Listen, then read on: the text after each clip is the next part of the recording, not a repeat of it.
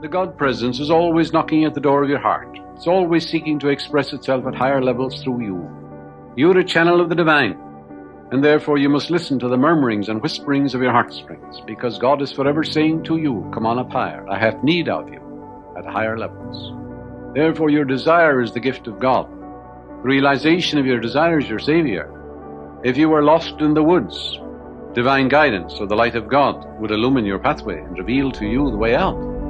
If you're hungry, food is your Savior.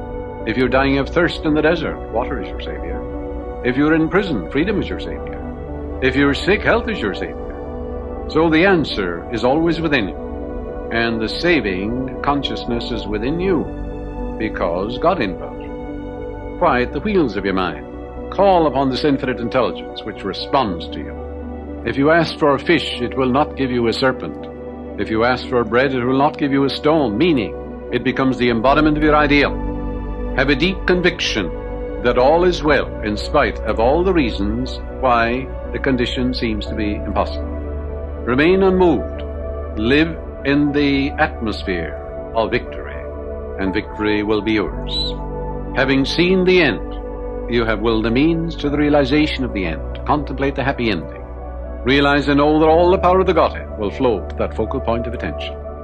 The law is always perfect because if you're conscious of being one thing, and then should you express something other than what you claim and feel and believe to be true, that would be a violation of the law. It wouldn't be good. Isn't it natural for an apple seed to become an apple tree? Seeds grow after their kind. Therefore, if you feel one thing in your heart and you express something else on the screen of space, that would be a violation of the law of being. A man is full of hatred, resentment, hostility, and ill will, and so forth, he certainly can't express love, peace, beauty, joy, or anything else in his life. These negative emotions get snarled up in the subconscious, and being negative must have a negative outlet. The law is not being broken. The law, we said, is always perfect. It brings forth the likeness of man's conception of himself. Stop condemning yourself. Realize that you can now claim what you want to be. You can claim that you now possess what you long to possess. You can now claim that you're doing what you long to do. You can live in that mental atmosphere which will gradually sink down by osmosis from your conscious to your subconscious, gradually become a conviction as you nourish it and sustain it. You must die to the belief in poverty and resurrect the belief in God's opulence.